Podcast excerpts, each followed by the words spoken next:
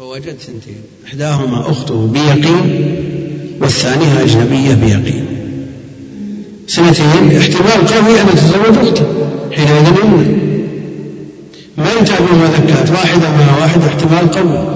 لكن لو اشتبهت أخته بأهل بلد ذهب إلى مصر أو الشام أو إلى الهند ويعرف أن أباه ذهب إلى هناك قبل سنين وتزوج ورزق بنت لكن ما يدري عن أخبارها شيء. يترك بنات البلد الكبير هذا من أجل احتمال أن تكون أخته؟ مثل هذا الاشتباه مغمور. ويغلب على الظن أنه يقع أو بل يكاد يقطع بأن يقع على غير أخته والاحتمال كون احتمال كونها أخته ضعيف جدا. مع كونه يتحرى ويسأل ويستفسر. هذه قرائن وليست أدلة هذه قرائن وليست أدلة تكون مرجحة تكون مرجحة لا يقطع بها ولا يعمل بها على أساس أنها أدلة. انتهى الوقت اللهم صل وسلم وبارك على عبدك ورسولك. سم الحمد لله رب العالمين وصلى الله وسلم على نبينا محمد وعلى آله وصحبه. قال أبو القاسم رحمه الله تعالى باب الآنية. وكل جلد ميتة دبغ أو لم يدبغ فهو نجس وكذلك آنية عظام الميتة. ويكره أن يتوضأ بآنية الذهب والفضة فإن فعل أجزاءه. نعم. بآنية أو في آنية. بآنية. عندك في يا شيخ؟ نعم. لا عندنا بالباء. مع الشرح الشيخ لأنه يختلف. إيه؟ يختلف الحكم. باختلاف الحروف فرق بين أن يتوضأ فيها وأن يتوضأ بها وأن يتوضأ منها وأن يتوضأ إليها. الشرح في نعم. ويكره أن يتوضأ بآنية الذهب والفضة فإن فعل أجزأه وصوف الميتة وشعرها طاهر. اللهم صل وسلم. يقول المؤلف رحمه الله تعالى باب الآنية الباب سبق الكلام فيه في, في الذي قبله وأنه في الأصل موضوع لما يدخل منه ويخرج معه يعني في المحسوسات. هذا الأصل في الباب ومنهم من يقصر الحقيقة على المحسوس ويجعل استعماله في غيره من المجاز ومن يقول بالمجاز ما عنده إشكال في مثل هذا لكن الذي لا يرى المجاز ولا شك أن استعمال الباب عند أهل العلم اصطلاح وعرف خاص فهي حقيقة عرفية. لا نحتاج إلى أن نقول مجاز وعندنا الحقائق ثلاث لغوية وشرعية وعرفية. هذه لغة هذه حقيقة عرفية. تعارف وتتابعوا عليها وجعلوها لما يضم فصول ومسائل علمية. الآنية باب كما يقولون خبر لمبتدأ محذوف. تقديره هذا باب وبعضهم يرى جواز النصب مقدرا. اقرأ باب الآنية وباب مضاف الآنية مضاف إليه والآنية جمع إناء وجمع الجمع أواني وجمع الجمع أواني. والأواني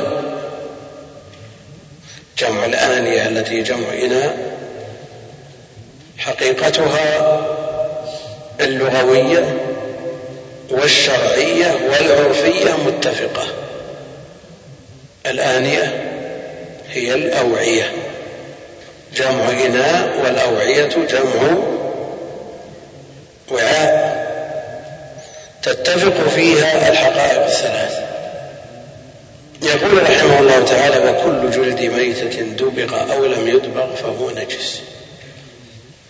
جلد الميتة إدخاله في باب الآنية أولا استعمالاته أكثر من كونه إناء. فيستعمل إناء ويستعمل فراش ويستعمل ملبوس له استعمالات كثيرة. لكن الحاجة إلى كونه إناء عند من تقدم أكثر من حاجة كونه فراش أو لباس. كل جلد ميتة كل من صيغ العموم. كل جلد ميتة دبغ أو لم يدبغ فهو نجس. يدخل في هذا العموم كل جلد ميتة. المراد بالميتة ما مات حتف أنفه من غير تذكية أو كان مما لا تنفعه أو تفيد فيه التذكية أو كان المذكي لا تنفع تذكيته. فإذا مات مأكول اللحم خرجت روحه وفارقت جسده حتف أنفه صار ميتا. إذا ذبح الكلب ذكي الكلب أو ما لا يؤكل صار ميتا. إذا ذكى المجوسي أو الوثني غير المسلم وغير الكتابي ذكى بهيمة الأنعام فهي ميتة. كل جلد ميتة الجلد هو الذي يستر اللحم وما يحويه. كل جلد ميتة. دبغ أو لم يدبغ فهو نجس. الجلد والمسك بمعنى واحد. هذه الميتة تشمل ما ما يؤكل لحمه وما كان طاهرا في الحياة مما لا يؤكل لحمه وما كان نجسا مما يؤكل أو لا يؤكل. كل جلد ميتة يشمل ما مات مما يؤكل. ويشمل أيضا ما مات مما لا يؤكل وإن كان طاهرا في الحياة. ويشمل ما مات مما لا يؤكل وكان نجسا في الحياة. لأنها ميتة. دبغ أو لم يدبغ الجواب فهو نجس. يدخل في عموم الميتة. يدخل فيها أشياء. يدخل في عموم كلامه أمور لا يوافق عليها. ميتة. امرأة مسلمة ماتت. جلدها طاهر ولا نجس كل جلد ميتة دبغ ولم يدبغ فهو نجس يدخل في هذا العموم ولا يدخل؟ يدخل لكن يوافق ولا يوافق؟ لا يوافق. ما تباح ميتته؟ كحيوان البحر الذي لا يعيش إلا فيه.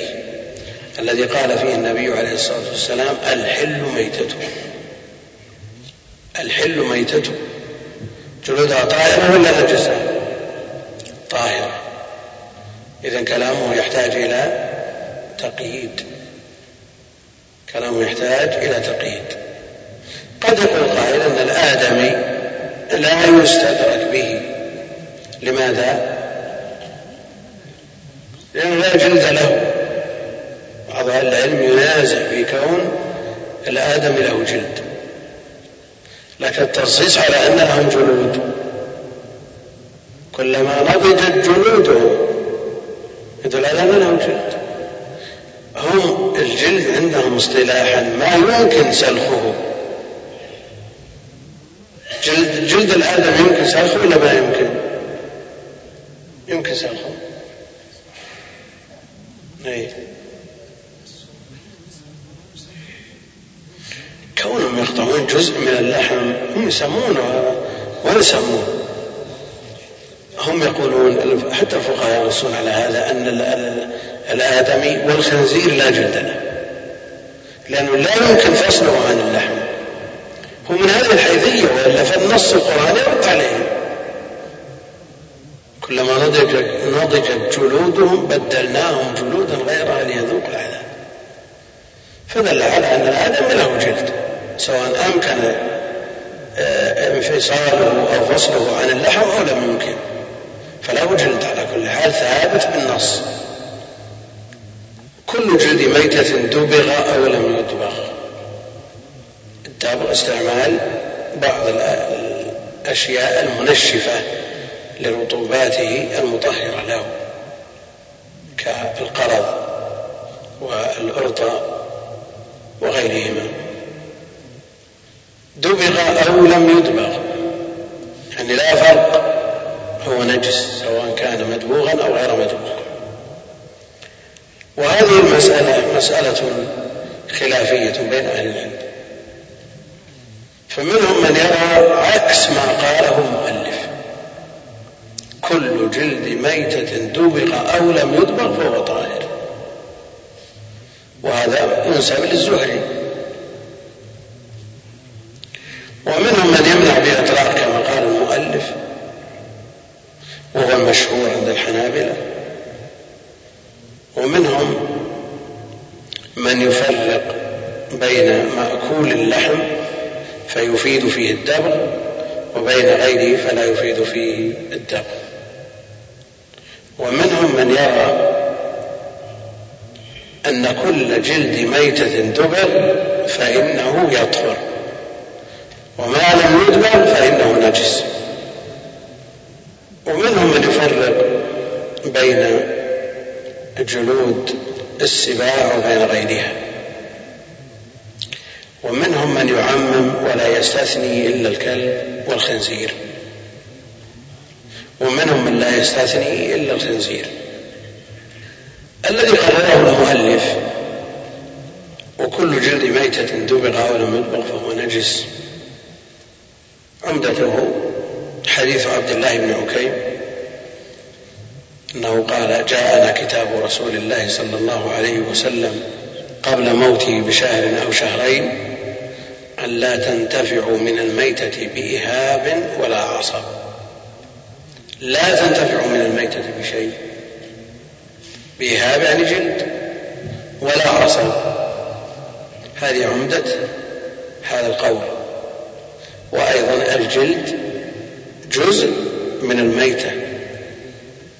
نجاسته عينية. لا يمكن تطهيره كلحمها.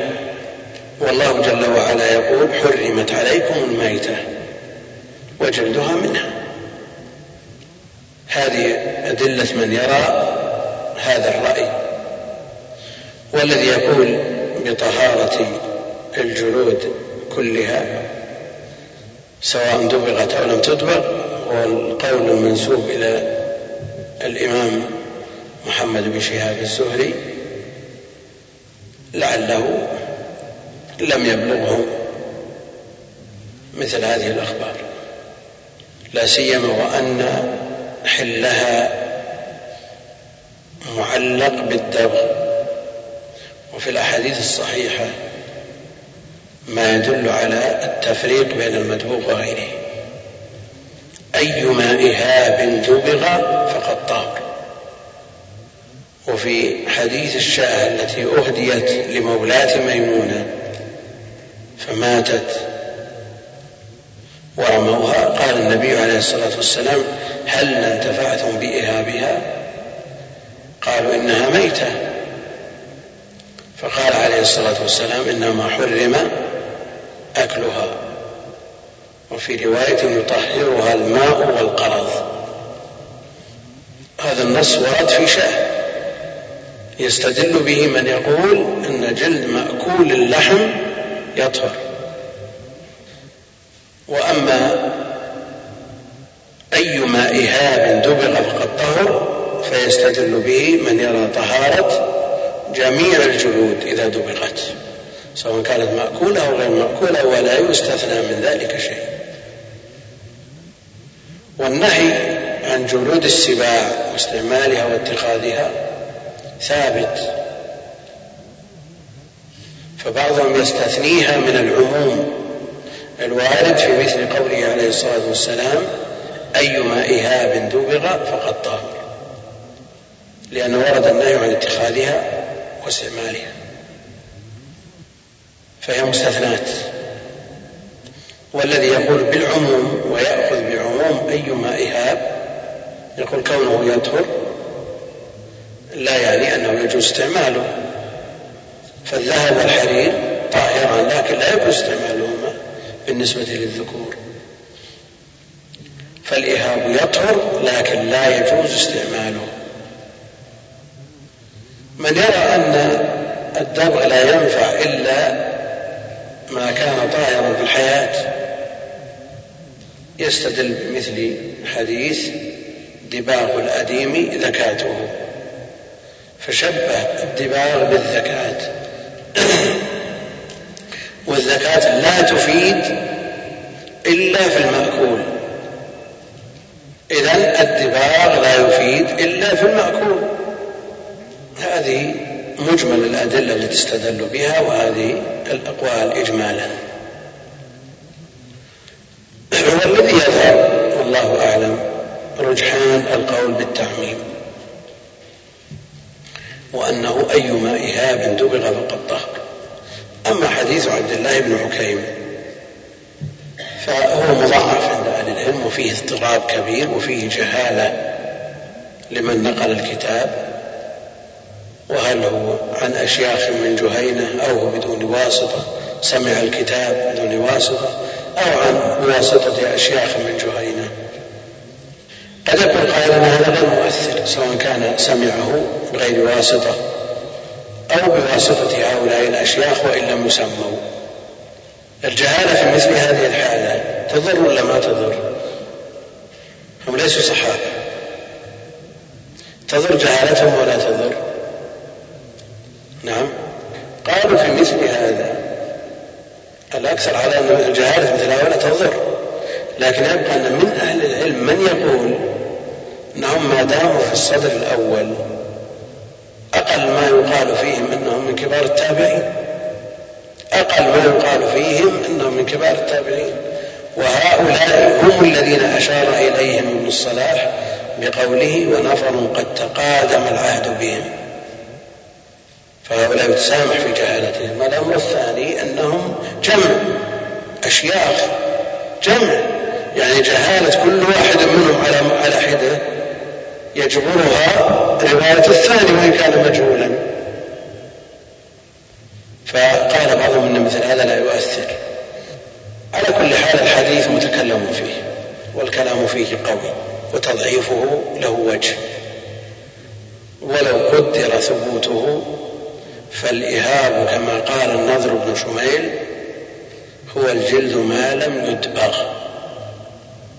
هو الجلد قبل الدبغ. وإذا كان الجلد قبل الدبغ فإنه لا يجوز الانتفاع به كالعصا.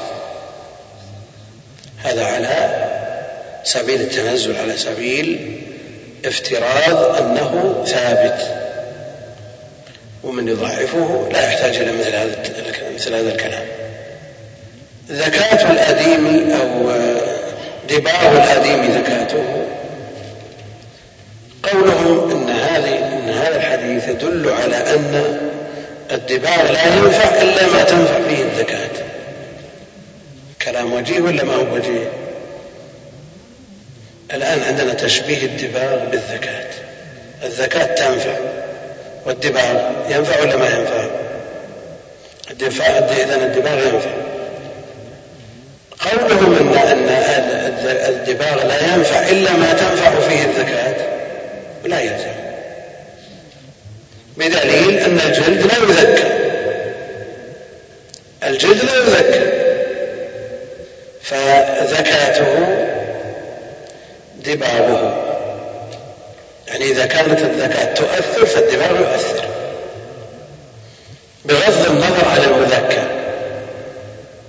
فهذا الجلد الذي دبل كأنه مذكى ترى دقيقة يا أخوان فهمه يحتاج إلى إمعان نعم.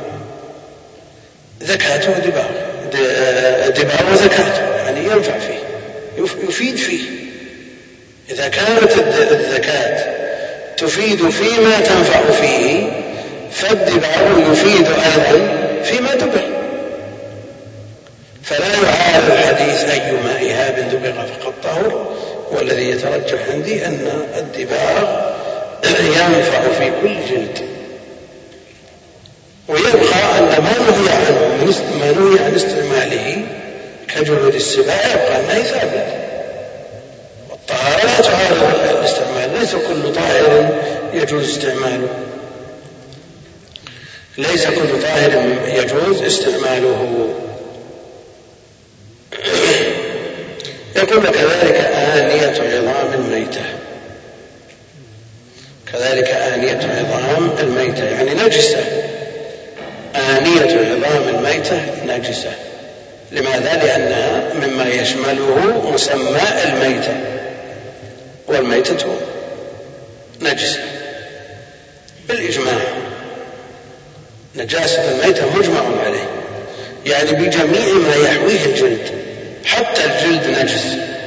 لكنه يترك الدماغ إذا العظم وما يحويه البطن نجس.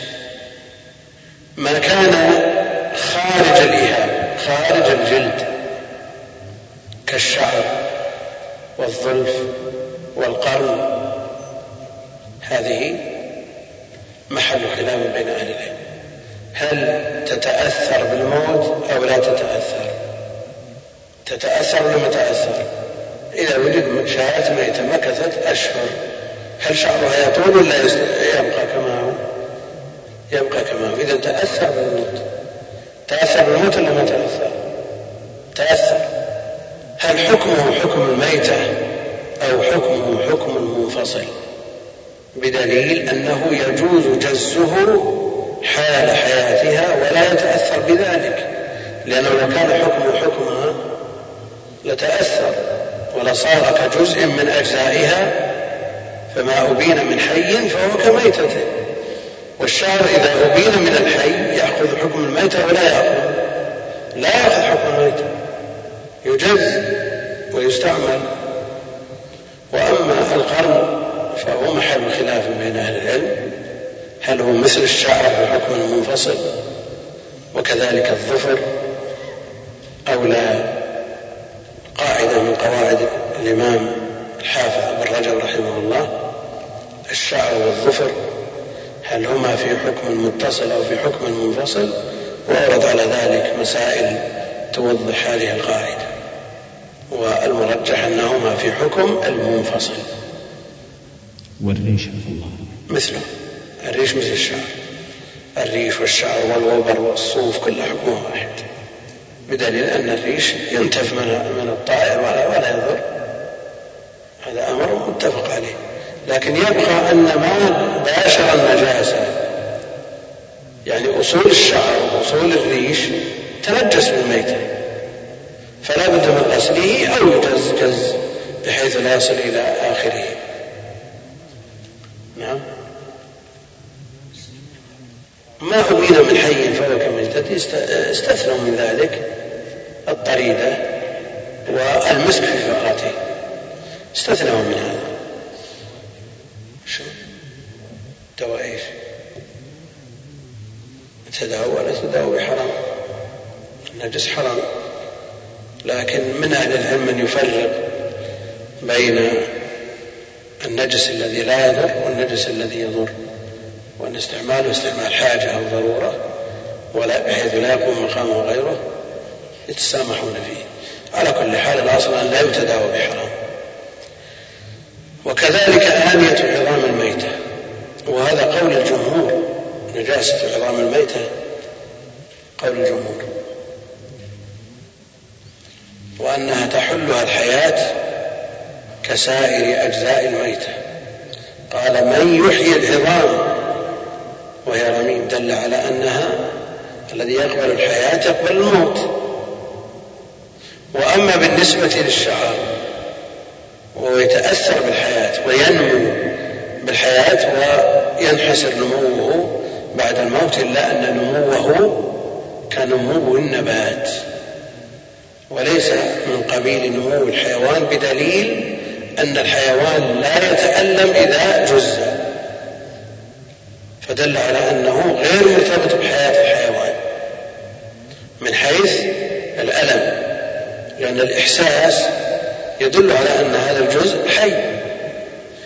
الشعر لا يتأثر الحيوان بجزه إذا هو حي باعتبار أنه نامي من جهة ولا يشبه حياته حياة الحيوان وإنما أقرب ما يكون إلى حياة النبات.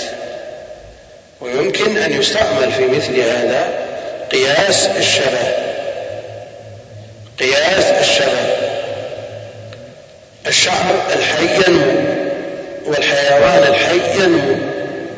والنبات الحي ينمو فهل حياة الشعر مثل حياة النبات أو مثل حياة الحيوان؟ أقرب ما يكون إلى حياة النبات. فيلحق بأقرب الأصلين شبها عظام الميتة الجمهور على أنها نجسة وأن نجاستها عينية لأنها جزء من الميتة. وأبو حنيفة يرى أن العظام لا تأخذ حكم الميتة وأنها طاهرة. وإلى هذا ميل شيخ الإسلام ابن تيمية. على هذا ميل شيخ الإسلام ابن تيمية.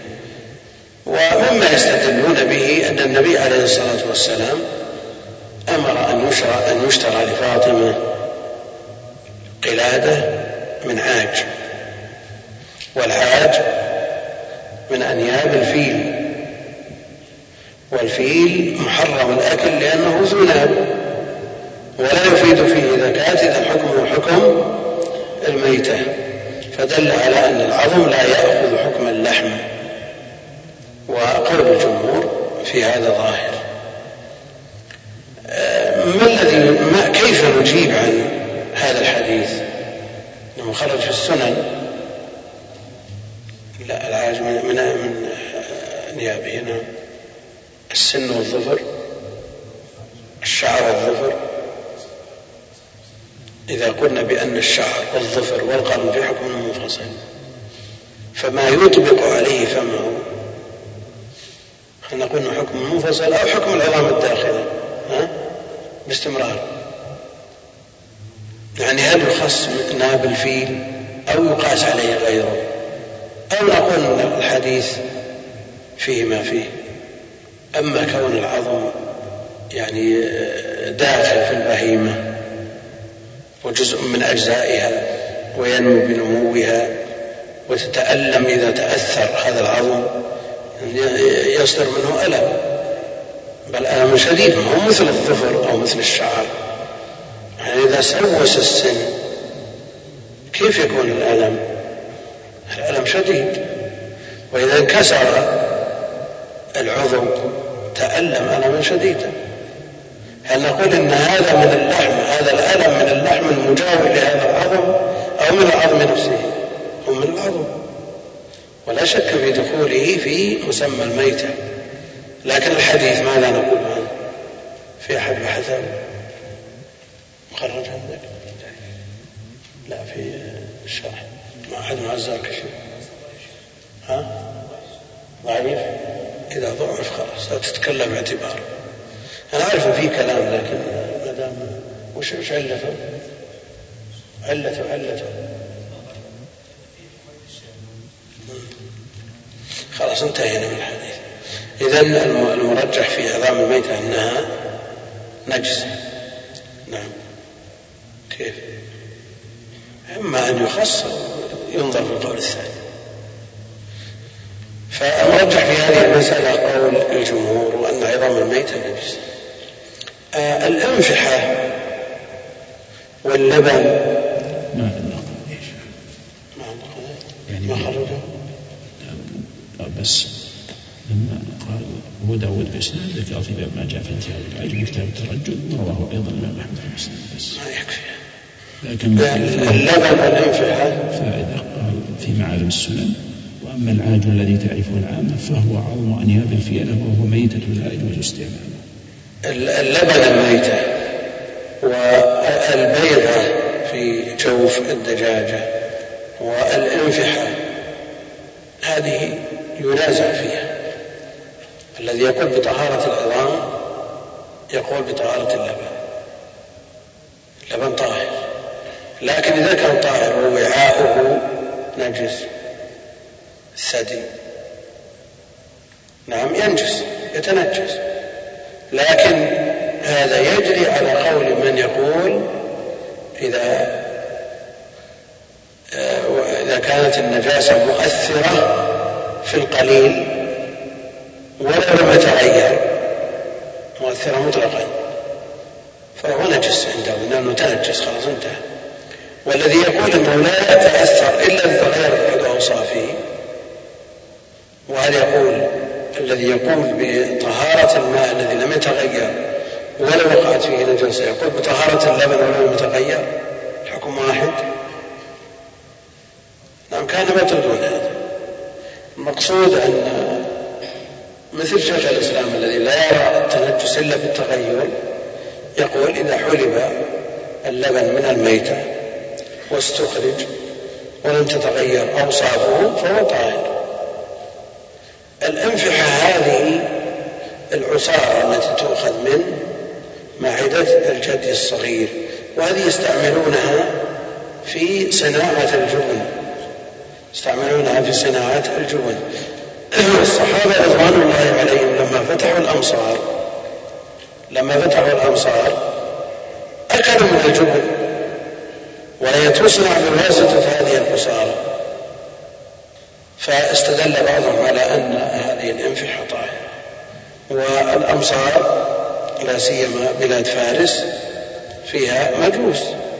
لكن أجاب عن هذا بعض أهل العلم أن أنه لا يمنع أن يكون فيها من أهل الكتاب من تحل ذبيحته. وشيخ الإسلام يقول في مثل هذا كله بالطهارة. ولا شك أن الأحوط والأبرأ للذمة لا يستعمل شيء من هذا. وأما ما وقع من الصحابة رضوان الله عليهم فلعلهم تحروا في هذا وعرفوا أن من يذبح أن من يذبح هذه الأنعام من تحل ذبيحته. له أقرب إلى الشعر أقرب إلى الشعر والظفر. بأصله يتألم بأصله لا بطرفه. لا هم يكسون طرفه ما يظهر شيء. لا. ما هو الأذن القرن. لا لا هي الأذن ما فيها إشكال. الأذن جزء منها ما فيها إشكال لكن الكلام في القرن ما أدري عاد اللي ظهر لي أنه أنه لا يتألم. أما أصله بلا شك مؤلم. أصله مؤلم كأصل الشعر. وأصل الظفر كلها مؤلمة. يدرسون العلوم الطبية يقولون أن أن الأصل العقل مرتبط بالأصل فيقولون أن التألم يأتي من العصب لا من أصل العقل على كل حال كل ما قرب من جسم النامي الحي مؤلم بلا شك. حتى الظفر حتى الشعر مؤلم وصوله مؤلم. قال رحمه الله ويكره أن يتوضأ في آنية الذهب والفضة فإن فعل اجزاءه وصوف الميتة وشعرها طاهر لكن لو جاء بهذه الجملة الأخيرة بعد العظام.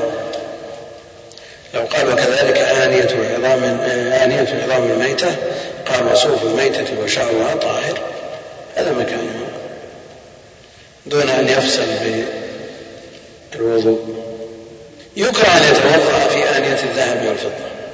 أولا الكراهة هذه تتبع القول باتخاذ آنية الذهب واستعمالها في غير الأكل والشرب. أما الأكل والشرب ففيه النصوص الصحيحة الصريحة. ما يقول بطهارته يوجز بها. منهم من يقول أنه يدخل ظاهرا لا باطنا يستعمل في اليابسات ولا المائعات المسألة كثيرة الفروع كثيرة الفروع. ويستعمل إذا كان أنه يستعمل في اليابسات والمائعات هل يصلح شنط وحقائب وأحذية ولا يصلح؟ فروعها كثيرة. يقول جاء في الحديث الصحيح من حديث حذيفة وغيره أن النبي عليه الصلاة والسلام نهى عن الشرب والأكل أيضا في آنية الذهب والفضة. وقال فإنها لهم في الدنيا ولكم في الآخرة عن الكفار وجاء في الحديث الصحيح أيضا الذي يشرب في آنية الذهب كأنما يجرجر في بطنه نار أو نار جهنم. نسأل الله السلامة والعافية. فالنص في الأكل والشرب لا إشكال فيه ولذا عامة أهل العلم على تحريم الأكل والشرب في آنية الذهب والفضة. نازع في هذا بعض أهل الظاهر لكن لا عبرة بقولهم مع صحة الأحاديث وصراحتها. جمهور أهل العلم يلحقون بالأكل والشرب سائر الاستعمالات والاتخاذ ولو يستعمل قالوا إذا نهي عن الأكل والشرب فالنهي عن سائر الاستعمالات التي هي أقل حاجة من الأكل والشرب من باب أولى. وإذا نهي عنه مع الاستعمال فلا أن ينهى عنها عدمه عن اتخاذها مع عدم الاستعمال من باب أولى لأن الحاجة داعية للاستعمال. ولا تدعو حاجة إلى مجرد الاتخاذ. فالجمهور على منع الأكل والشرب هذا فيه النص وإلحاق سائر الاستعمالات وقياس الأولى بالنسبة لمجرد الاتخاذ. فعلى قول الجمهور الوضوء في آلية الذهب والفضة يقول المؤلف يكره والكراهة عند المتقدمين أكثر استعمالها في الحرام. أكثر استعمالها في الحرام. وجاء القرآن بذلك. كل ذلك كان سيئه عند ربك مكروها مع أن من ذلك الذي تقدم والإشارة إليه أمور هي من عظائم الأمور. فالتعبير عنها بالكراهة دل على أن الكراهة تستعمل في غير معناها الاصطلاحي الذي تعارف عليه المتأخرون من الفقهاء. الذي تعارف عليه المتأخرون من الفقهاء. فإذا قال المؤلف يكره يعني يحرم. وقال الإمام أحمد أكره المتعة ويحرمها تحريما شديدا. المقصود أنهم يستعملون الكراهية في المحرم. والأئمة كلهم على هذا. يكره أن يتوضأ في آنية الذهب والفضة. يعني على قول من يبيح الشرب يعني من باب أولى الشرب الذي ورد فيه النص وقلنا أن بعض أهل الظاهر يبيحون ذلك. من باب أولى أن يتوضأ في آنية الذهب والفضة. الذي يحرم الأكل والشرب ويبيح سائر الاستعمالات يبيح الوضوء فقوله يكره أن يتوضأ في آنية الذهب والفضة. يكره. عرفنا أن الكراهة المراد بها كراهة التحريم. وقد تطلق ويراد بها كراهة التنزيه وهو الأكثر في اصطلاح المتأخرين والتفاوت واضح ظاهر بين اصطلاحات المتقدمين واصطلاحات المتأخرين. وعلى كل حال إذا كان لا يعارض الاصطلاح لا يعارض نصا شرعيا فلا مشاحة في الاصطلاح. إذا كان هذا الاصطلاح لا يعارض نصا شرعيا ويخالف ما تقرر في أي علم من العلوم فإنه حينئذ لا مشاحة في الاصطلاح. لا سيما إذا بين. وضربنا أمثلة في دروس مضت وقلنا أن للإنسان أن يسمي والد الزوجة ما شاء. يسميه عم ولا خال الأمر لا يختلف يوجد من يسميه عم ويوجد من يسميه خال. لأنه لا يترتب عليه حكم شرعي. لكن لو قال شخص إن أخا أبيه خاله وأخا أمه عمه وهذا اصطلاح أنا بألف بالقرآن وأسميه خال. وبورث تعصيب لكن بسميه خال وبسمي أخو الأم عم ولا أورثه بعد مع وجود العصبة وأصحاب الفروض على خلاف في توريثه لأنه من ذوي الأرحام. يوافق ولا ما يوافق؟ نقول له مشاحة بالاصطلاح هذه مشاحة لا بد مشاحة لأن هذا يخالف ما تقرر ويهدم أصول في علم من العلوم. لو قال أنا أرسم الخريطة وأضع الجنوب فوق والشمال تحت. يشاح ولا ما يشاح فعلى على الورقة. الورقة. يضع الجنوب فوق والشمال تحت. ما يغير شيء بس يبلغ الخريطة. ما يشاح في مثل هذا. ابن حوقل في سورة الأرض فعل هذا. لكن عامتهم يجعلون الشمال فوق. هذا لا مشاحة بالنسبة لأنه ما يغير من الواقع شيء. لكن لو قال الشام الشام جنوب واليمن شمال يشاح ولا ما يشاح؟ يشاح لأن هذا يترتب عليه أمور. المقصود أن الاصطلاح إذا لم يخالف ما تقرر في علم من العلوم أو يكون في مخالفة للنص الشرعي يشاح فيه. وما عدا ذلك القاعدة مضطردة لا, لا مشاحة بالاصطلاح نأتي إلى حديث غسل الجمعة واجب على كل محترم. وجماهير أهل العلم على أنه سنة وليس بواجب. هل نقول أن هذا عناد للنص؟ أو نقول أنهم اختلفوا في فهم معنى الواجب؟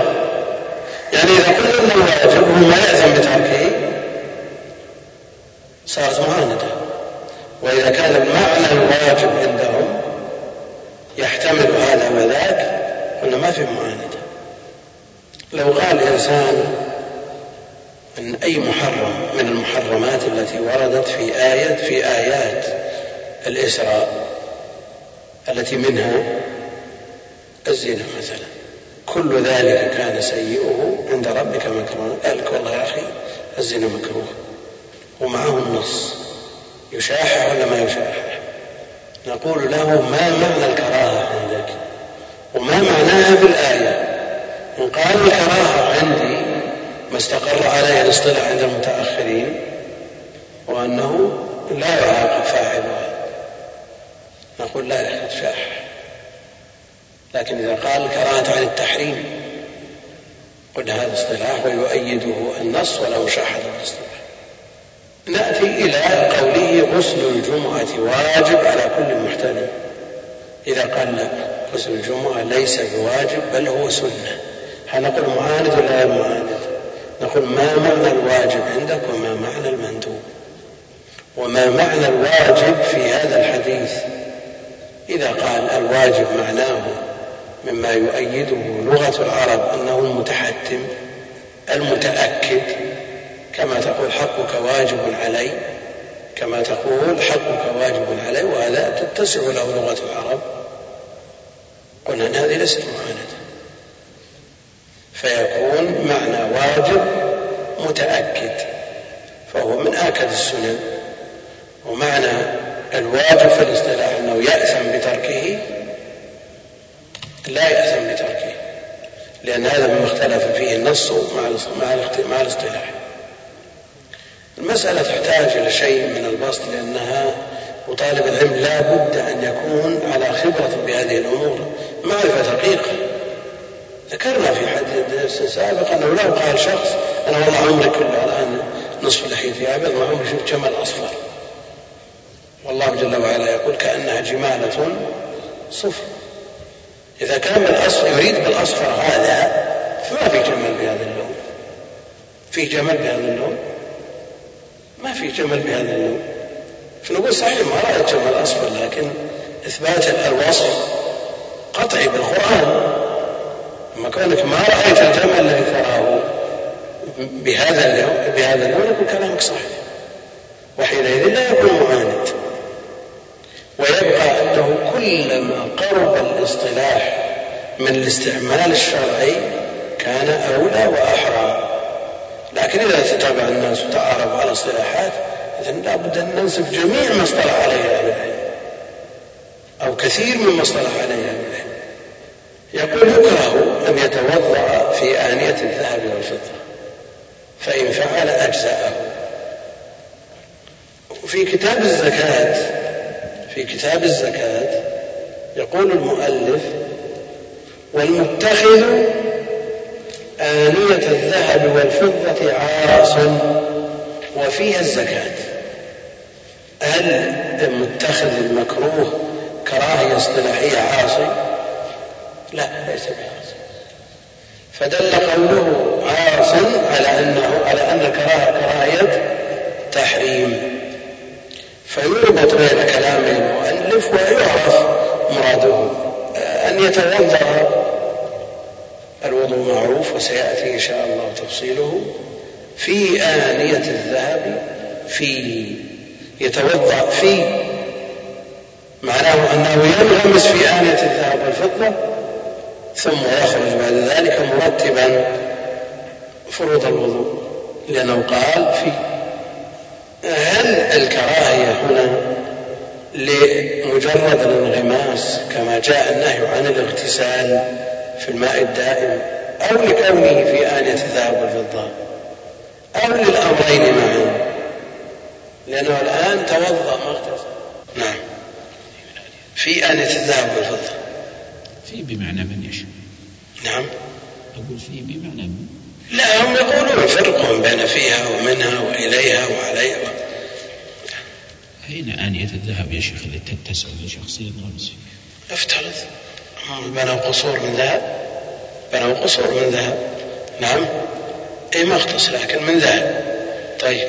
على هذا إذا إذا عاملنا المؤلف بكلامه ومشينا على ما مشى عليه وأن فيه للظرفية وأن كلامه منصب على من ينغمس في آنية الذهب والفضة ماذا عن الذي يتوضأ منها؟ يغترف منها.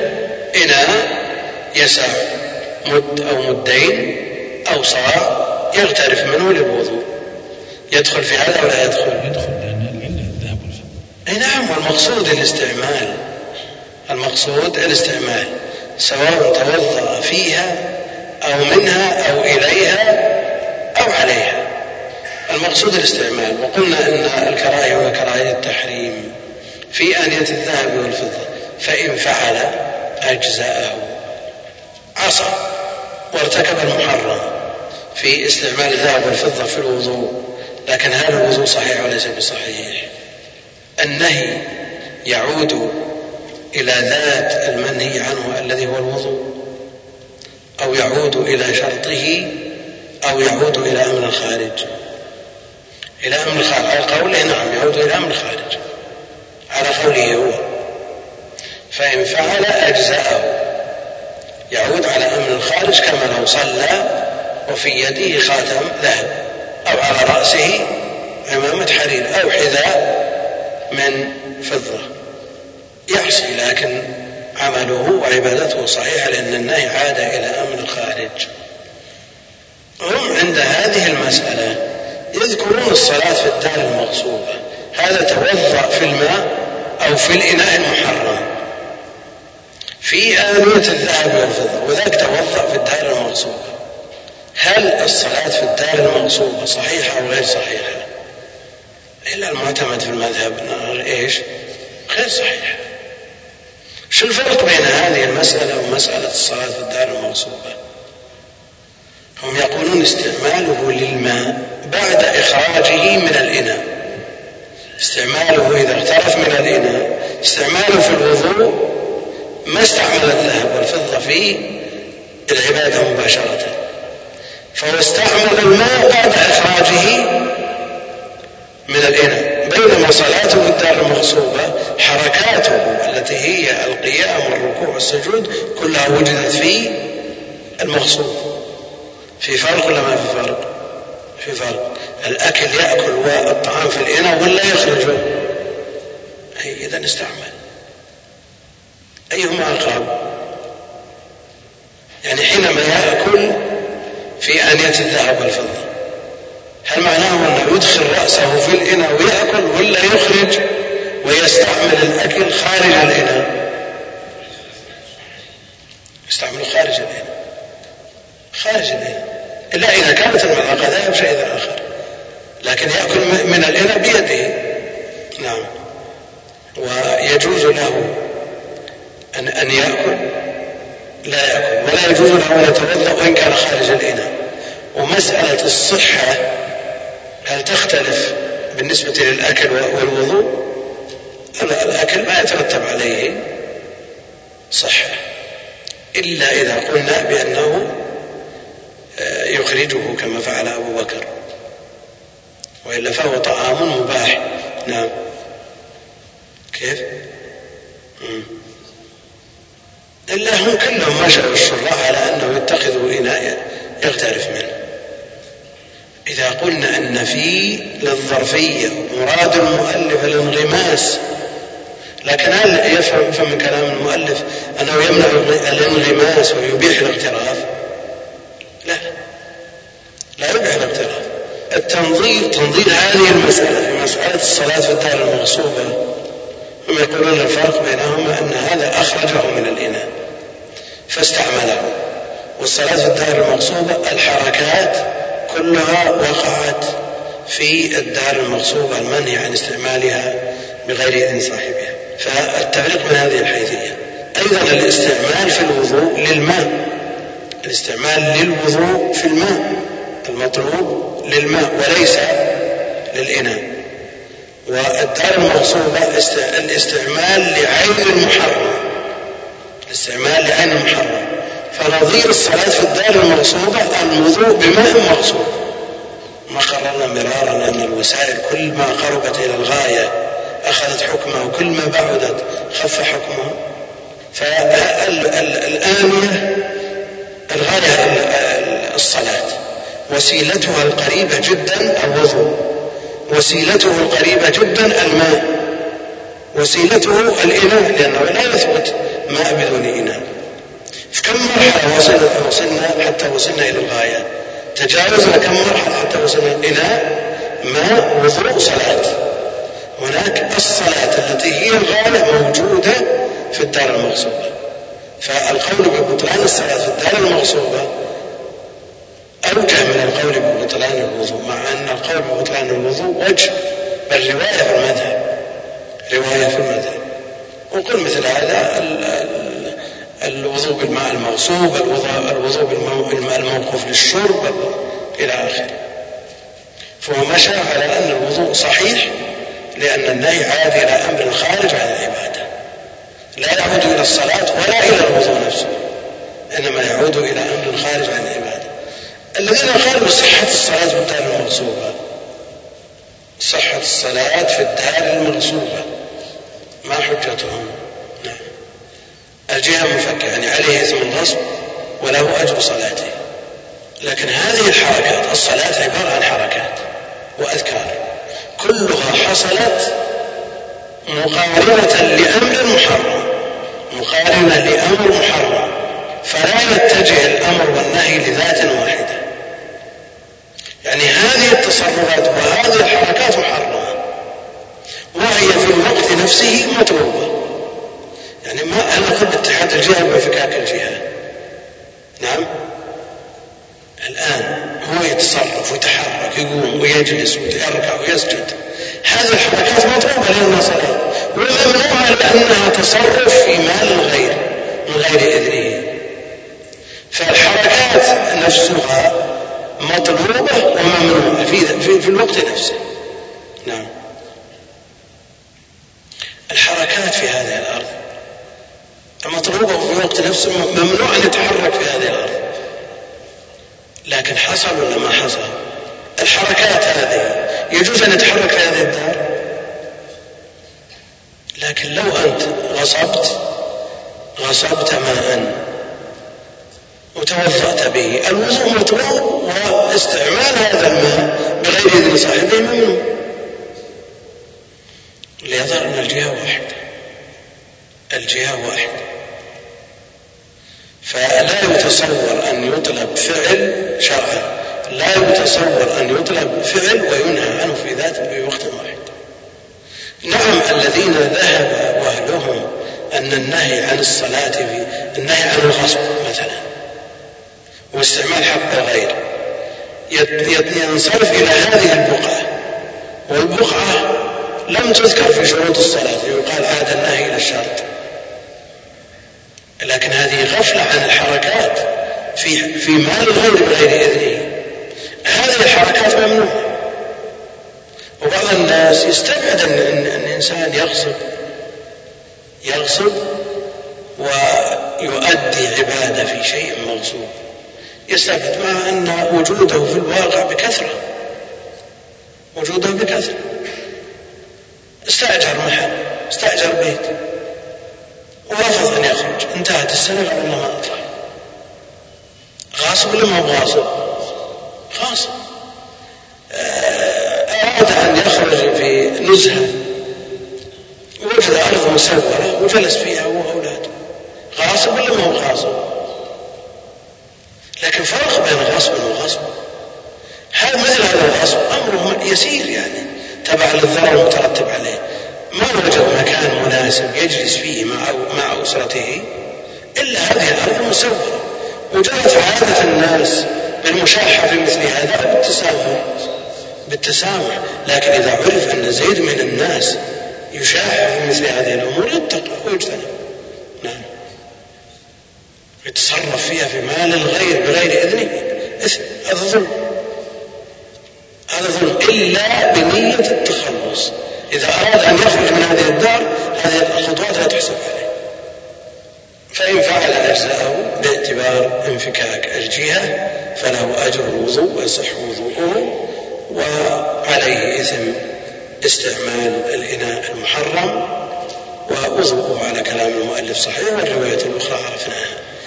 المبالغة في انفكاك الجهات ترى تهون من شأن المعاصي.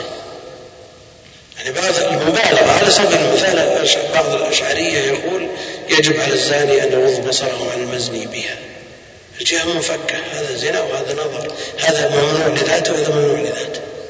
نعم وليجد هذا الكلام ماشي ولا ما ماشي إنما منع هذا من أجل هذا حصل هذا بل كل ما دونه. وأشبه أشبه ما يكون بالاستخفاف ابن العربي يقول لو وجد قوم يشربون الخمر في بيت فوقع عليهم البيت خر عليهم السقف يقول لهم شهادتهم وعليهم إثم شربهم يصلح هذا ولا ما يصلح؟ يعني مبالغة في انفكاك الجهات لماذا وجد في هذا المكان؟ نعم له معنى يتصرف ويتحرك كل حركاته وسكناته محسوبة عليه استعمال لمال غيره من غير إذنه. التي منها هذه الحركات أنت تريد أن يصحح قول من يقول بصحة الصلاة وقول معتبر في المذهب. معروف. لكنهم نظروا إلى البقعة. النهي عاد إلى ذات البقعة والبقعة ليست بشرط. بدليل أنها لا تذكر بشروط الصلاة وليست هي ذات العبادة. فلم يعد النهي إلى ذات المنهي عنه ولا إلى شرطه هذا قول له أهله وله جمع غفير من أهل العلم يقولون به وينتصرون له. مثل هذه الأمور ترى ما يحسمها مثل هذا لكن يبقى عندنا أن المسألة مسألة شرعية وكل من يتعبد بما يدين الله به. نعم. المسألة الثانية من مسائل أبي بكر عبد العزيز غلام الخلال يقول قال الشرقي ويكره ان يتوضا في آنية الذهب والفضه فان فعل أجزاؤه وبه. قال أكثرهم ووجهها أن النهي عن استعمالها لا يختص بالطهارة لأن تستعمل في الطهارة تستعمل في الشرب تستعمل في الاكل تستعمل في استعمالات كثيرة. لأنه عام في الأكل والشرب والطيب والوضوء فلم يؤثر في فساد العبادة.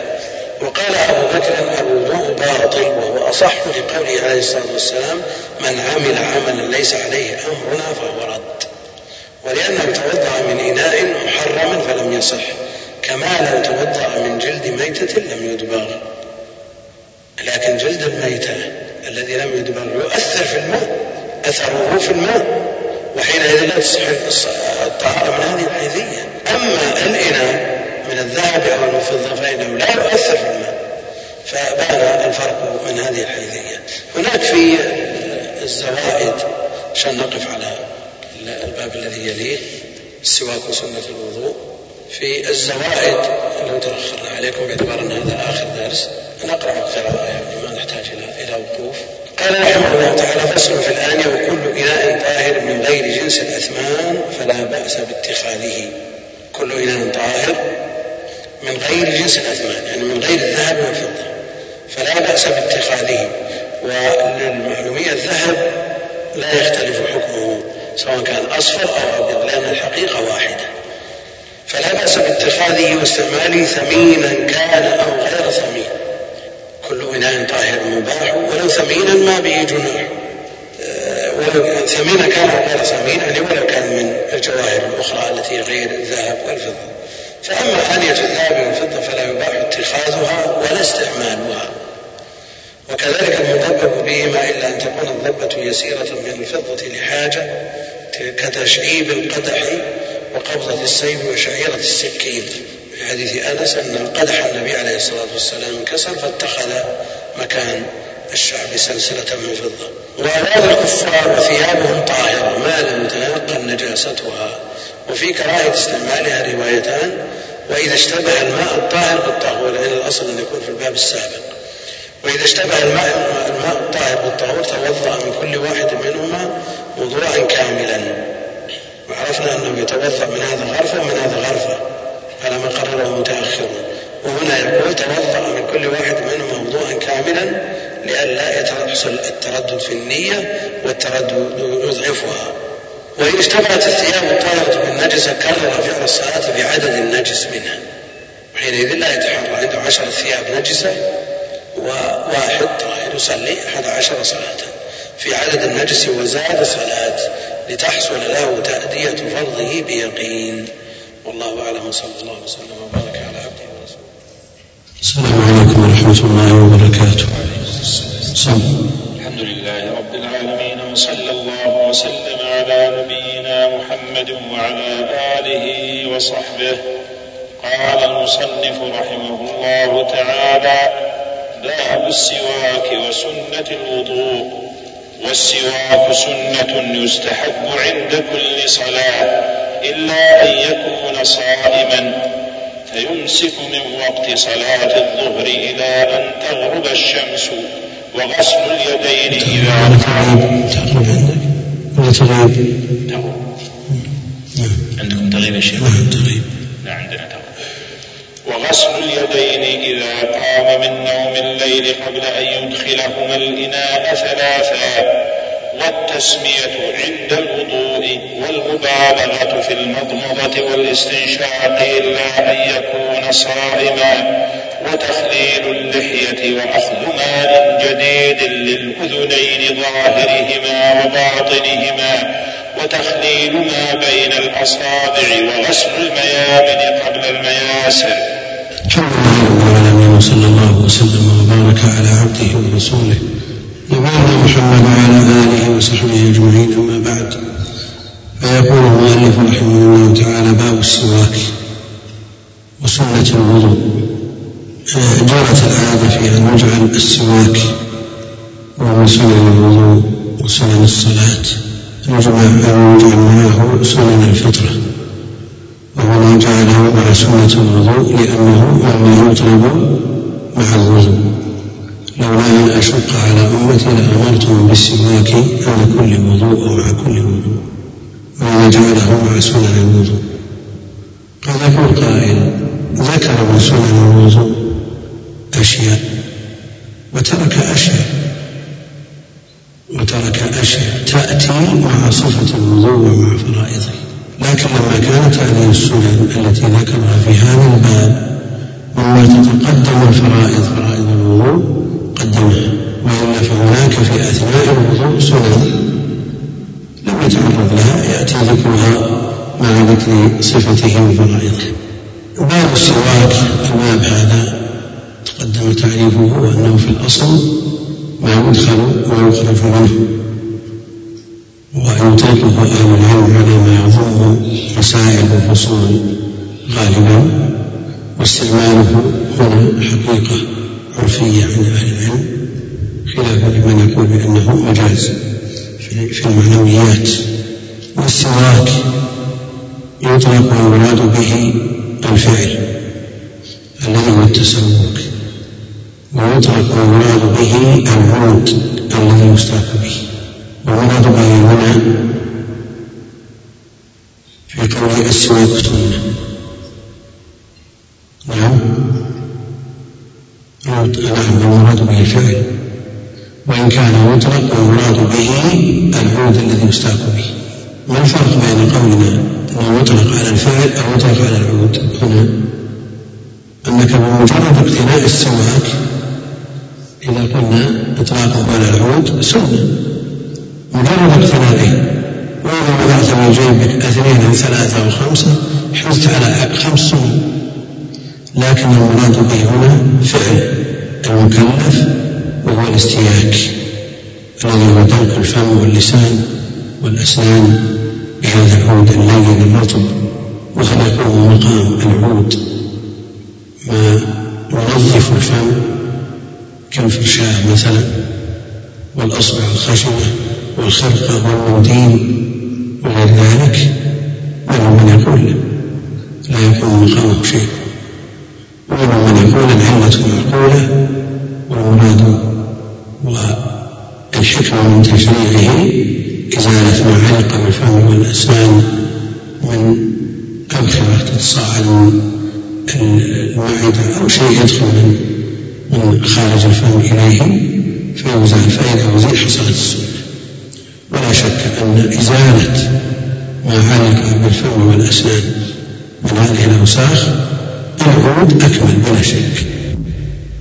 وأفضل الأعواد ما يتخذ من الأراك.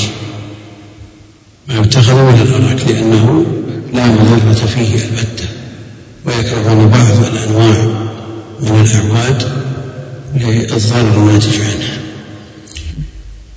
والسواك سنة يقول باب السواك وسنة الوضوء سنة وهي مفرد مضاف تشمل جميع السنن مفرد مضاف يعم فيعم جميع السنن قال رحمه الله السواك سنة. سنة لقوله عليه الصلاة والسلام لولا أن أشق على أمتي لأمرتهم بالسواك الأمر حاصل. والأمر المنفي هنا الممتنع هنا لوجود المشقة لأن لولا حرف امتناع لوجود امتناع. الأمر بالسواك لوجود المشقة. والأمر الممتنع هنا هو أمر الوجود. لا أمر الاستحباب لأنه جاء الحث عليه في نصوص كثيرة جدا فعلى هذا السواك سنة عند جماهير أهل العلم. ومنهم من يرى وجوب السواك. وجوب السواك. وهذا ينسب لإسحاق وأيضا داود الظاهر. والحديث الذي ذكرناه سواء كان عند كل وضوء أو عند كل صلاة صريح في عدم وجوبه لارتفاع الأمر به. والأمر المرتفع هنا هو أمر الوجوب لا أمر الاستحباب. لثبوته في نصوص كثيرة. الأمر الأصل فيه الوجوب ومن أقوى ما يستدل به على ذلك مثل هذا الحديث. لأن الأمر الاستحباب ثابت وأمر الوجوب مرتفع فأترك الأمر بإزاء الوجوب هنا مع قوله جل وعلا فليحذر الذين يخالفون عن أمره أن تصيبهم الآية. هذا يدل على أن الأصل في الأمر الوجوب.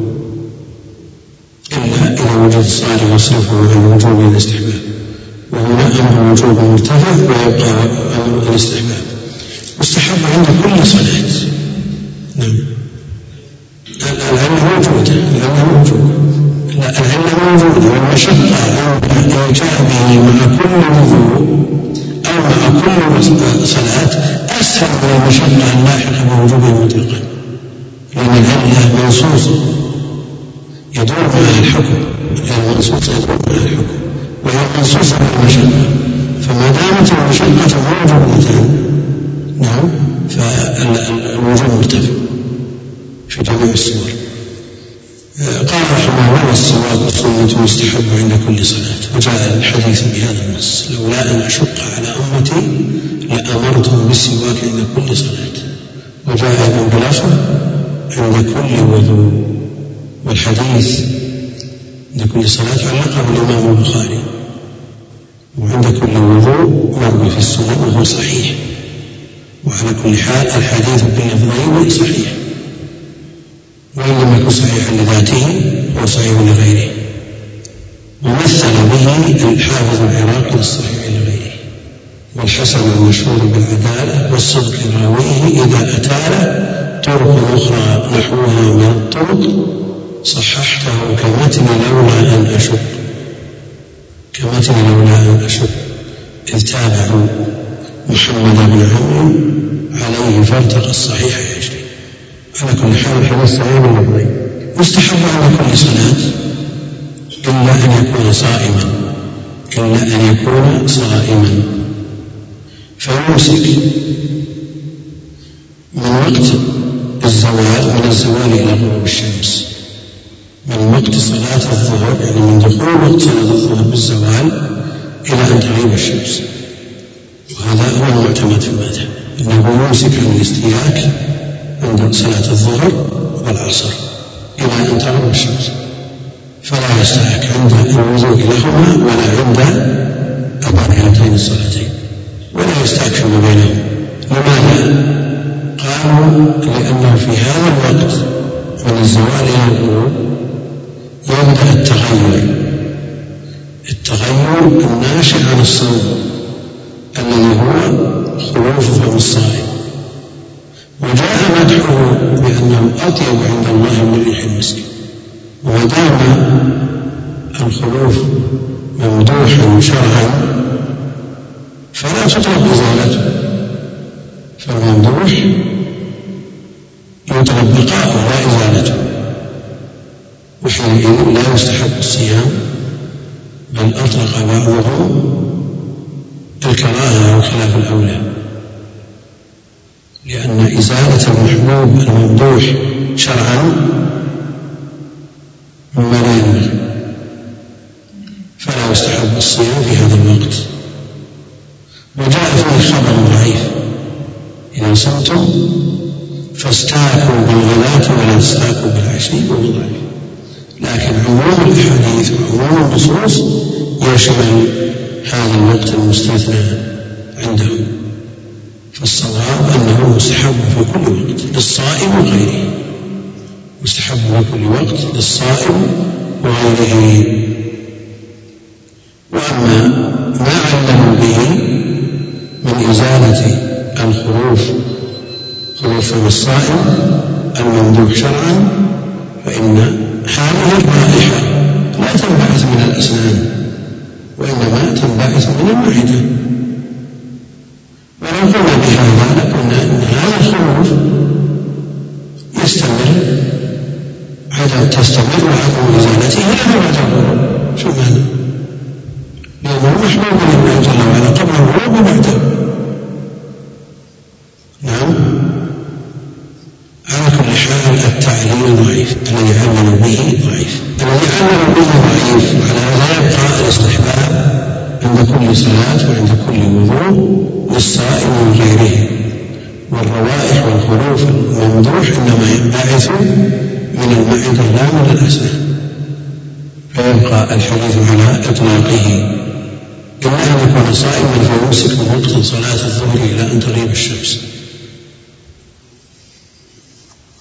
عرفنا أنه مستحب عند الوضوء وعند الصلاة وعند تغير الفم وعند إطالة السكوت لأنه سبب للتغير وعند الاستيقاظ من النوم كما كان يفعله عليه الصلاة والسلام وإذا دخل إلى منزله المقصود أنه يستحب في مواطن كثيرة ويتأكد استحبابه عند التغير عند التغير. قال رحمه الله غسل اليدين يعني يستحب غسل اليدين لأنه معطوف على السواك. وغسل اليدين يعني يستحب غسل اليدين إذا قام من نوم الليل إلا قبل أن يدخلهما الإناء ثلاثة مستحب. والحديث الصحيح إذا استيقظ أحدكم من نومه فلا يغمسهما في الإناء أو فلا يدخلهما حتى يغسلهما ثلاثا. حتى يغسلهما ثلاثا. في رواية الأمر فليغسلهما ثلاثا قبل أن يدخلهما في الإناء فإنه لا يدري أين ماتت يده. المؤلف يقول مستحب العطف على نية تكرار العامل. العطف على نية تكرار العامل. فكأنه قال ويستحب غسل اليدين إذا قام من نوم الليل قبل أن يدخلهما الإناء ثلاثا والأمر ظاهر في الحديث. والأمر في الأصل يقتضي الوجوب فما الصارف له عن الوجوب إلى الاستحباب الصارف قالوا العلة العلة تصرف الأمر من الوجوب إلى الاستحباب كيف تصرف العلة؟ فإنه لا يدري أين باتت يده. هذه العلة مؤثرة في أو غير مؤثرة تؤثر ولا لا تؤثر؟ لأن الأصل أن اليد طاهرة. فكونه لا يدري أين باتت يده الشك لا يزيل. اليقين فضلا عن الوهم لا يدري. يعني الشك إذا تساوى عنده الأمران لكن إذا انتبه من الذي يغلب على ظني أنه طاهر ولا نجسة يعني الغالب على الظن أنه طاهر واحتمال ضعيف أنها تلوثت بشيء يدري أين باتت فعلى هذا يكون احتمال النجاسة مرجوح واحتمال الطهارة الذي هو الأصل راجح إذا يكون هذا من باب الشك أو الوهم يعني احتمال مرجوح مع الراجح الراجح ظن والمرجوح وهم وإذا استوى الأمران فهو شك. وإذا كان الشك عند أهل العلم لا يزيل اليقين فمن باب أولى الوهم فالعلة هنا تصرف الأمر فيحسبهما ثلاثا من الوجوب إلى الاستحباب. هذا عندما يعلق هذا الأمر بهذه العلة. عندما يعلق الأمر بهذه العلة وهي علة منصوصة وهي واضحة في ترتيب الحكم عليها. ومن يقول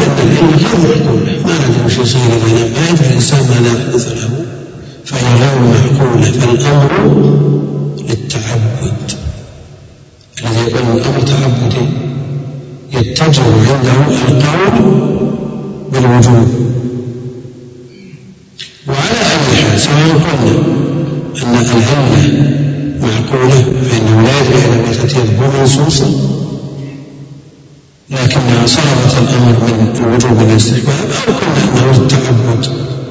ولذا لا أثر في الحكم فيما إذا لم جزم وقطع اليد طاهر بأن أدخلها في كيس ربطه لا يتغير الحكم فهل يؤثر إدخال اليد في الإناء قبل غسلها ثلاثا؟ في الماء أو لا يؤثر. على الاحتمالين إذا قلنا تعبد نعم لا يؤثر. إذا قلنا إنها أن العلة منصوصة ومعقولة لكنها صارت الأمر من الوجود إلى الاستحباب أيضا نعم لا لا يؤثر. لا يؤثر أيضا. لأن الشك لا يزيل اليقين عندهم عند الحنابلة وقد تقدم أنه إذا غمست في الإناء يد القائم من النوم يتأثر ولا ما يتأثر؟ يتأثر. كيف يتأثر الماء والعلة أمامها تعبد مجرد تعبد وللطاهرة فيما يغلب على الظن العلة تعبدية أو إذا أحل الحكم على العلة المنصوصة فإنه لا يدري وحينئذ نقول كونه لا يدري هذا أشد أحواله أن يكون شكا نرتقي إلى الشك. والشك لا يزيل اليقين. وحينئذ تبقى اليد الطهارة ولا تؤثر. في الماء إذا ما معول الحنابلة في قولهم أنه أن غمس القائم من النوم يوضع في الإناء يسلمه الطهورية ويكون طاهرا. نعم. نعم في الحديث. ولو لم يؤثر بما لم ينام نعم. الأمر بالإرادة نعم إيه أنا هو النهي صريح وصحيح ما في إشكال لكن تأثير هذا الغمس في الماء وقلنا أنه شك والشك لا يرفع اليقين أو قلنا أنه تعبدي فيبقى أنه آثم إذا غمس يده ولا أثر له فيه لأن الجهة مفكة الجهة حينئذ تكون مفكة إذا قلنا أن لا إذا حكمنا بطهارتها فتكون آه لا أثر لها بمعنى على الاحتمالين نعم. كيف؟ لا ما في إلا على رواية فلي والخم المسألة بالورق لا مع أن الرواية ضعيفة الرواية على كل حال ضعيفة الحنابلة يقولون يعلمون العلل يقولون أن النائم لا يدري شيء. ونصف الحديث أنه لا يدري أين ما تتل وبلاد الحجاز بلاد حارة بلاد حارة وأكثر استعمالهم لإزالة النجاسة بالأحجار. وإزالة النجاسة بالأحجار لا تزيل لا تنقي المكان بالكلية. لأن الضابط في الاستنجاء أن لا يبقى إلا أثر لا يزيله إلا الماء وعلى هذا الطهارة بالاستجمار تنقي مثل الماء ولا تنقي؟ لا تنقي ومع شدة الحر في بلاد الحجاز سيلان العرق على هذا المحل والاحتمال أيضا وارد في أن آه، يحتاج إلى حك هذه أو لمس هذه الجهة البدنية ولا الجزء من بدنه الذي الأصل فيه أنه ما فاض ولا زالت عنه النجاسة بالكلية واختلط بالعرق وترطب إلى الجسد مع ثبوت الأمر والنهي عن إدخال اليد في الإناء. فهنا يحدث من مجموع الأمرين ثبوت الأمر والنهي عن الإدخال. مع العلة التي أبدوها نعم يحدث غلبة ظن يعني أمر العلة التي في الحديث فإنه لا يدري. كونه لا يدري بالمفاجأة تحدث غلبة ظن ولا لا؟ يعني أكثر ما تفيد شك. أكثر ما تفيد شك. لكن بالحال التي ذكروها والعلة التي أبدوها من أن أهل من أن الحجاز بلاد الحارة وفي الغالب يستعملون في إزالة النجاسة الأحجار وكثير من كثير من الناس تطيش يده في أي مكان. أحيانا يحك أبطه أحيانا يحك رأسه أحيانا يحك رجله وأحيانا يحك أي منطقة تستدعي ذلك. فعندهم هذا يفيد غالبا أن اليد تنجست أن اليد تنجست. فعلى هذا إذا أدخلها بالإناء تأثر الماء لكن إذا أفاد غلبة ظن أن اليد تنجست. لماذا ينتقل الماء من كونه طاهر إلى طاهر ولا ينتقل إلى كونه نجس عندهم وما قلنا أن الأحكام معلقة بغلبة الظن لا ما صار لها أثر لأن عندنا يقين سابق لكن إذا كنا الظن مع ما أبدوه من حال أهل الحجاز وضعفهم قوي الشك وصل إلى غلبة الظن.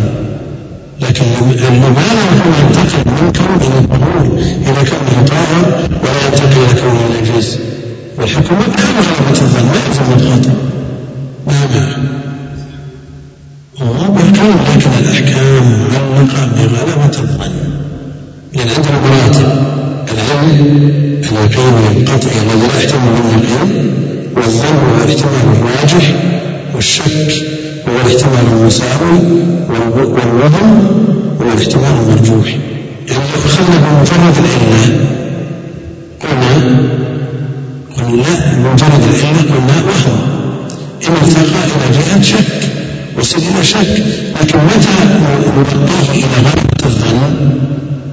بما أبدوه من حال أهل الحجاز وأيضا هذا فيه ما فيه لأن النبي عليه الصلاة والسلام بحيث مثله إلا إذا كنا الخطاب متجه إلى أهل الحجاز مثل أمريكا الشرقية والغرب لأهل المدينة.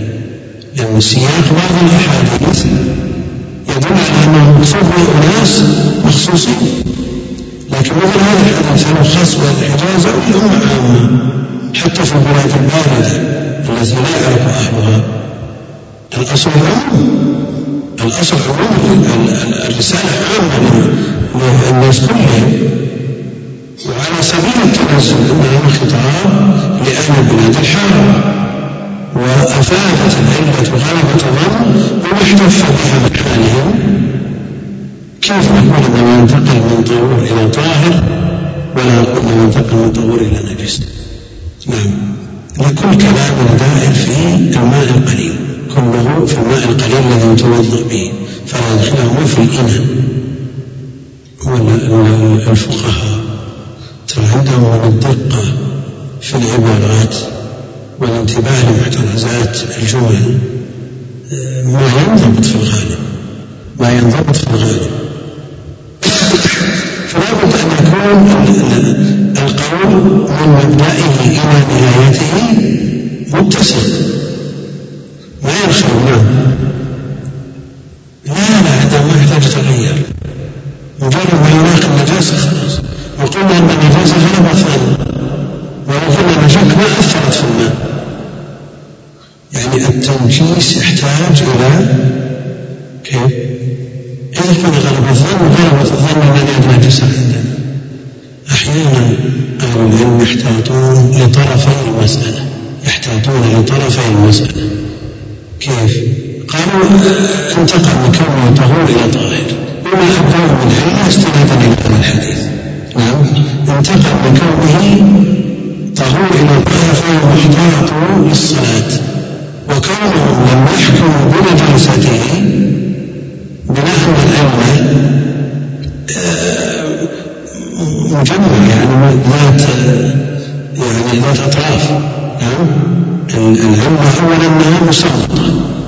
وإن كانت مبنية على علة منصوصة لكنها ذات أطراف. لابد من اجتماع هذه الأطراف. فهو لا فرق إلى أن تتلف مالية الماء فهم يحتاطون أن الماء ماء محترم ويستفاد منه في مواد أخرى فهم يحتاطون للماء بكونه طاهر فيستفاد منه في غير الصلاة ويحتاطون للصلاة التي هي أعظم أركان الإسلام فيحتاطون الطرفين احتياط في مثل هذا للطرفين مثلا ادعت امرأة أنها أرضعت لكن قالت ما أدري هل أرضعتها رضعتين ثلاث أربع ما أدري نحن نحتاج من الجهتين أولادها لا يتزوجون هذه البنت الاحتمال أن يكون النصاب اكتمل وأيضا هذه البنت لا تكشف له واحتمال أن يكون الحفظ ناقص والرضاعة غير محرم ولذا قال النبي عليه الصلاة والسلام هو لك يا عبد بن زمعة واحتاج منه يا سودة فالحنابلة الذين يرون محتاط للطرفين لطرفي المسألة. لطرفي المسألة. وعلى كل حال عندنا النهي صريح والأمر صريح فالمتجه أنه لا يجوز بل يحرم إدخال اليد قبل غسلها ثلاثة في الإناء ومع ذلك لو أدخلها لا أثر له في الماء لأنها طاهرة ولا شيء يدل على نجاستها نعم. كيف؟ تعبد شبها الآن الرسول صلى الله عليه وسلم متفق على أن الشك لا يلزم اليقين وجرب ذلك حديث. منها فلا ينصرف حتى يسمع صوتا ويجد ريحا الأدلة المقربة لهذه القاعدة متكاثرة في الشرع فهي قاعدة معتبرة. فتكون هذه العلة للتحريم علة التحريم مع التعبد بهذا اللفظ الصحيح الصريح ومع ذلك يبقى على طهوريته نعم. صرت نجس ولا طاهر هو الماء المركبة. المركبة. لا إذا انتقلت عن مكانها ما صارت مخففة في موضعها معفو عنها لكن إذا انتقلت ما تصير مخففة عندها ولا معفو عنها يغسل يجب غسله يجب غسله لكن عندنا النظام وصلت إلى حد المهنة كما يقول العلم في النوم كل شيء ينفتح العين كالسة لكن هنا نغلب على مع وجود الملابس المحكمة أو وجود صحيح لا يدري لا يدري وكونه لا يدري أيضا لا يعني أنه أنها تنجست أو متنجسة لا يدري يدل على أنه شيء الذي اللون هذه العلة المركبة العلة المركبة يعني لا يدري هذا معروف مخالف القواعد الشرعية وردت بالنصوص الشرعية لكنه نص صحيح صريح لا بد أن نتعامل معه بأدب واحترام